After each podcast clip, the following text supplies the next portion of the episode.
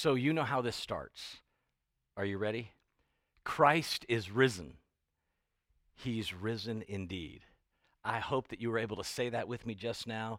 Today, we come out of the darkness, uh, and it has been a week of dark lament and into the glorious light of the resurrection of Jesus Christ. I wish we could be together today so we could do this face to face. And we look forward to that time. But we can, between now and then, unite our hearts in the hope of the gospel together in faith in Jesus. So join me in 2 Corinthians chapter 4 verses 13 through 15 today as we think about the resurrection of the body. And then next Sunday, we'll do the next paragraph in this same chapter as we come to the end of the creed and think about the life everlasting. Amen. Speaking of the creed, uh, in verse 13, did you notice, as Paula read scripture a moment ago, did you notice, did anything sound familiar? Did you see the I believe? I believed, or we believed. And you can see the immediate connection to the creed. The apostles want to make it very clear that our faith is about trusting, believing, hoping in Christ. Which reminds me, as we're thinking about the creed, I need to say, that, need to say this one more time. Christians don't treat the creed as if we believe in incantations or magical mantras or some sort of uh, hollow religious recitation. That's not how we treat the creed. That's not what we think makes the creed valuable. Not at all. Um, you can't become a Christian just by reciting the creed. Uh, we don't say the creed to make good things happen in our life. You're not, if you say the creed over and over again, you're not going to get a job promotion. Uh, you won't get your stimulus check any faster. That's not how Christianity works. That's not what the creed does. The creed helps us, though. It helps us to say, I believe, just like those disciples of the New Testament. I believe. And it helps us in at least three ways. We've talked about these. The, the creed brings clarity. It brings personal clarity because I have to decide do I believe this? Now that my parents aren't looking over my shoulder, is this what I believe? The creed also brings maturity. Can I say with the Apostle Paul, we are afflicted on every side, but not crushed, perplexed, but not driven to despair? Does our faith have the kind of maturity that can endure suffering? So the, pre, the creed, it brings clarity and, and it brings maturity. And third, it brings unity.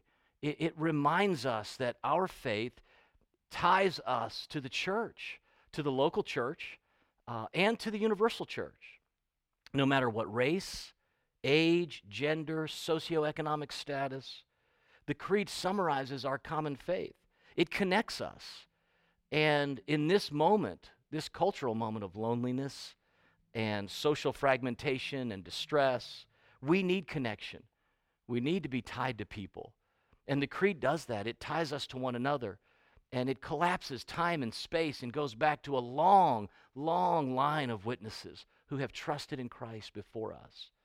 So the creed brings clarity, it brings maturity, and it brings unity to the body of Christ.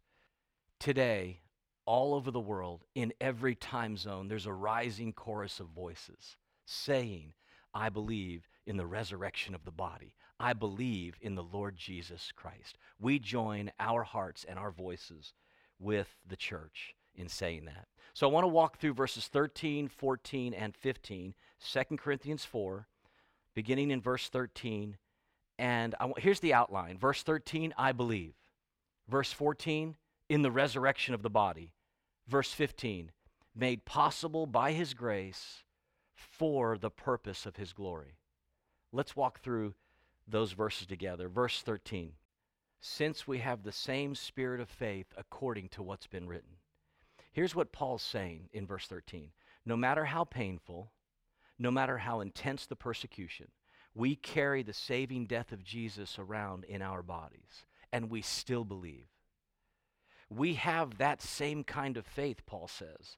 That same courageous spirit of faith. That's, that's how I read that phrase, spirit of faith. Uh, we have that same courageous spirit of faith as those who went before us. Scripture is filled with, with men and women of courageous faith, which reminds me, says Paul. And then he quotes one of his favorite Psalms, Psalm 116. And I guess it just uh, it just comes to mind to him because it was it was so meaningful. He he latched on to that particular psalm, probably because the context of that psalm is one of death, where the psalmist writes about how death ensnares him and surrounds him, and how he feels pressured on every side. But then he goes on to say, I will walk in the land of the living. I believe, and so I speak. And so Paul says, quoting that very psalm, we have that same kind of faith.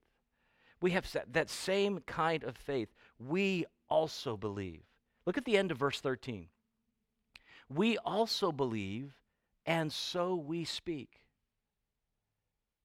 It is essential to Christianity. It is the mark of saving faith to be willing to say out loud, I believe. To say with your own voice, I believe in Jesus Christ. Don't miss the link. I think Paul's trying to point that out. He's trying to show us the link between I believe and therefore I voice, I speak, I say out loud. Don't miss that. If you don't give voice to your faith, it will not be real. If you don't give voice to your faith, it will not be genuine faith. Romans 10 9 and 10. If you confess with your mouth that Jesus is Lord and you believe in your heart, for with the heart one believes and is justified, and with the mouth one confesses and is saved. Paul says both are necessary. I don't think he's trying to point out an order between the two, but I think he's trying to say both are necessary. You don't you not you can't just say I believe here or here. It has to come out here. It has to be your faith. You have to voice it and say, I believe in Jesus. Do you remember what Jesus said? These are pretty arresting words. Everyone, Jesus said in Matthew 10, everyone who identifies with me before other people, I will identify him. I will line up with him before the Father. I will represent him before the Father. But whoever denies me around others, I will deny before the Father. What sobering words. Paul here in 2 Corinthians 4:13 is calling us to see how faith works and how when belief in the heart combines with a willingness to voice faith in Jesus Christ, there's this courageous, hopeful, life giving thing that happens. So much so that we are no longer intimidated by death. We're no longer afraid, even uh, of saying something about who we trust in to other people. I spoke yesterday with one of our ladies who's considering baptism. And I called her yesterday because this passage reminded me of the conversation Vicki and I had with her when we went out to lunch with her not long ago, back when you were allowed to go out to lunch with people. And in that conversation, she was telling us essentially this very thing. She was saying, I believe, and the Lord is dealing with me, and I am feeling a sense of conviction that not only do I believe, but I, I should give voice to my faith in Jesus. I should not be afraid to be baptized and to give testimony to the church and to the world. That's exactly right, we said. Baptism is that place where your heart and your voice line up, um, where your heart and your actions to, to be willing to go down into the water, to bury your old way of life, and to rise and live with Jesus. One way we were really encouraged by that lunch with her, and I hope it'll be an encouragement to you if you're considering giving voice to your faith right now. She's working on her testimony, and, uh, and I hope you will start, if you've not yet done this, considering the same.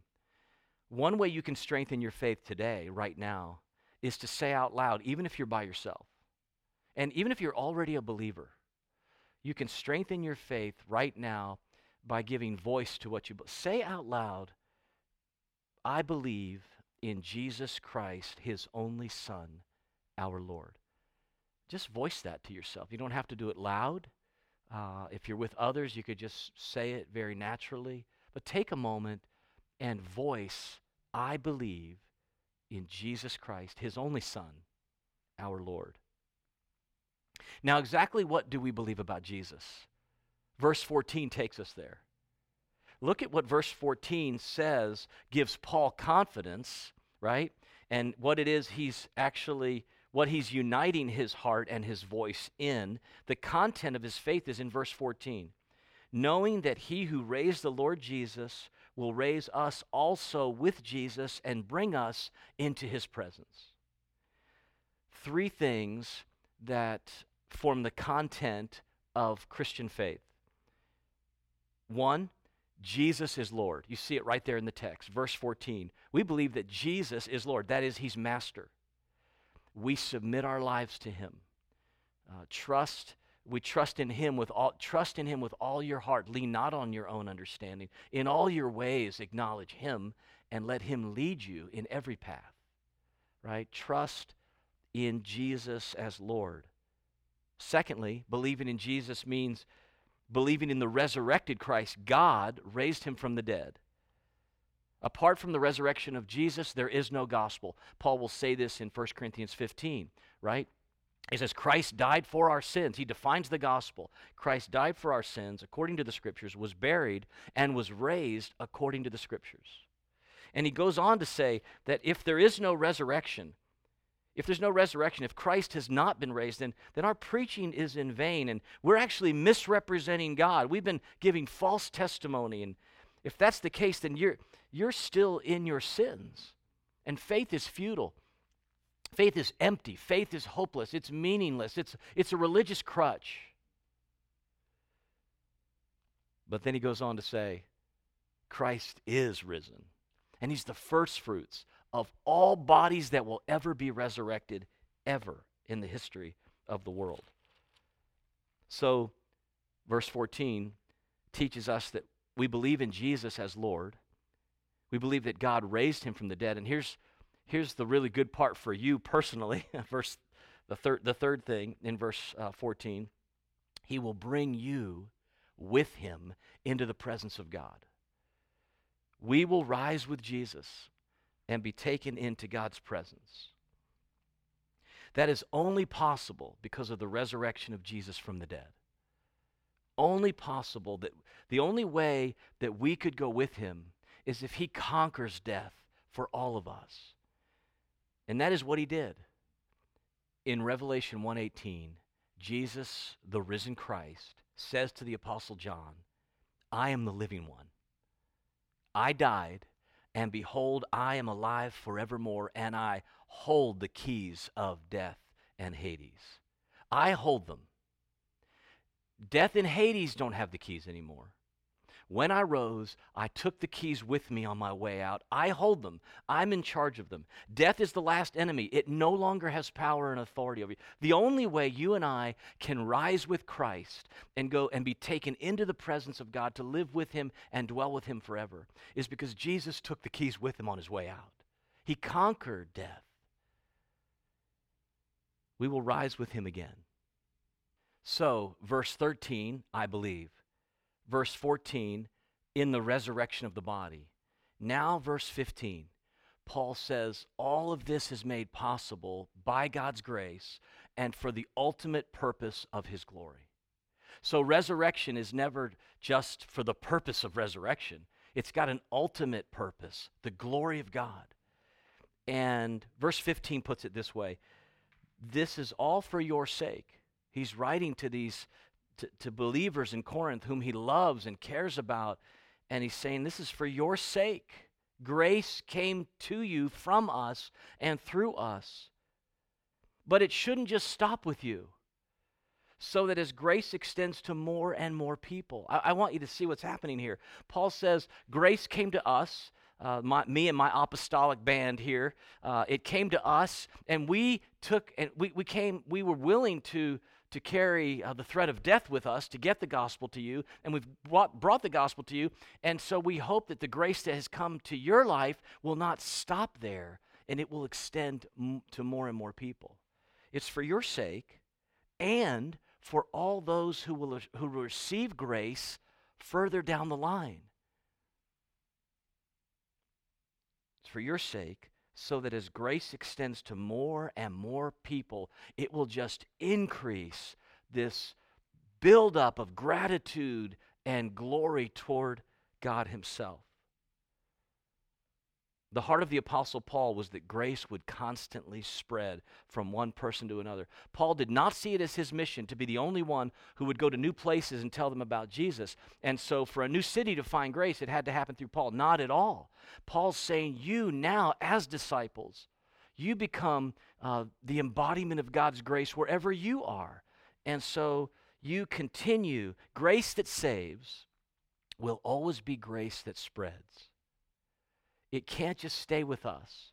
This power of the resurrection that he's been talking about, that God's going to take us, how selfish would it be for you and I to think, oh, Jesus is going to take us into his presence in the sweet by and by, and never in a moment think about who else would experience that grace and that needed resurrection of the body to live with him forever and so Paul uses this kind of language all the time. He wants grace to spread, he wants it to abound and resound to more and more glory to God. Grace that saves is grace that unites more and more people, and it spreads, and it's contagious, and it's powerful. One of my favorite fishing stories goes like this I'm about eight or nine years old. We're in the, the beach house rental that we've gone to several years, I guess, in a row now and this is in, in Beach Haven on the Jersey coast. And most of the house is still asleep. And barreling through the front door comes Uncle Frank. And all I hear him saying as he comes crashing into the house, into this quiet moment, the blues are running, the blues are running. And he just it doesn't matter what's happening in the house. He brings it, he's announcing and he's proclaiming that the blues are running. If, you, if you've never seen the blues running on the Atlantic coast, it's amazing. So he would, in just about 10 seconds, grab fishing tackle and, and, and gear and us and say, We're going down to the surf. And we would be on bluefish, and it was crazy some of the, the most amazing fishing I ever experienced in my life was when the blues were running and Uncle Frank would get us up early on that morning to see and experience it. Now, what drove him to do that? What drove him to do that was that he loved fishing. And the boundaries of social etiquette just ceased to exist at 6:30 in the morning when he would come barreling into the house to say and announce, We got to go fishing. It's now or never. It's like right now, it's happening.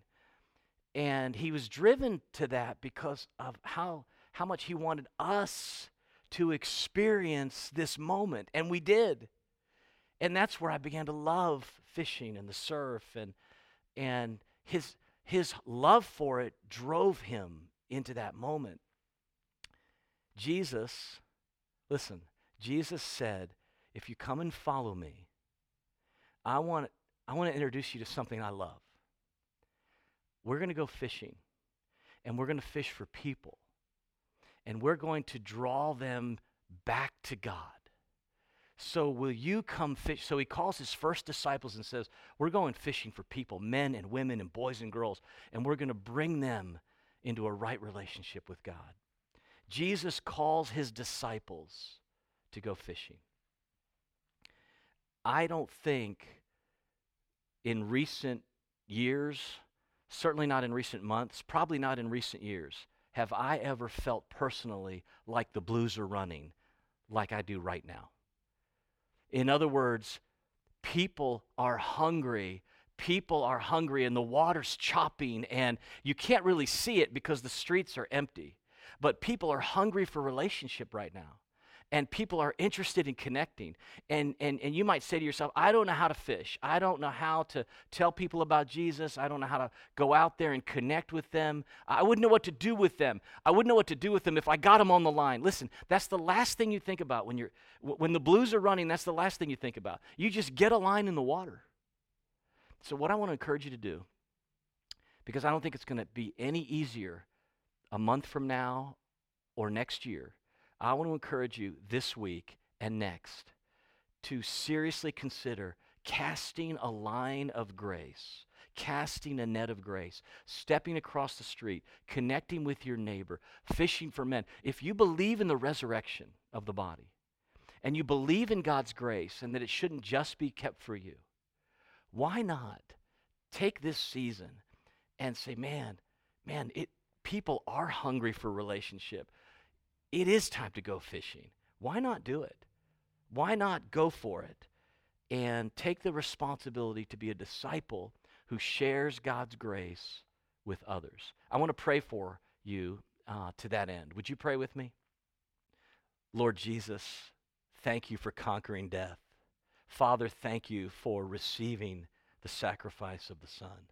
Holy Spirit, would you right now convince us that you've called us to follow Jesus by fishing with grace for people who have not yet tasted it. God, would you help us to get a line in the water? Would you help us to make an effort? Would you help us to be excited, moved, energized, compelled to see others experience this amazing thing called grace? This we pray for Jesus' glory forever. Amen.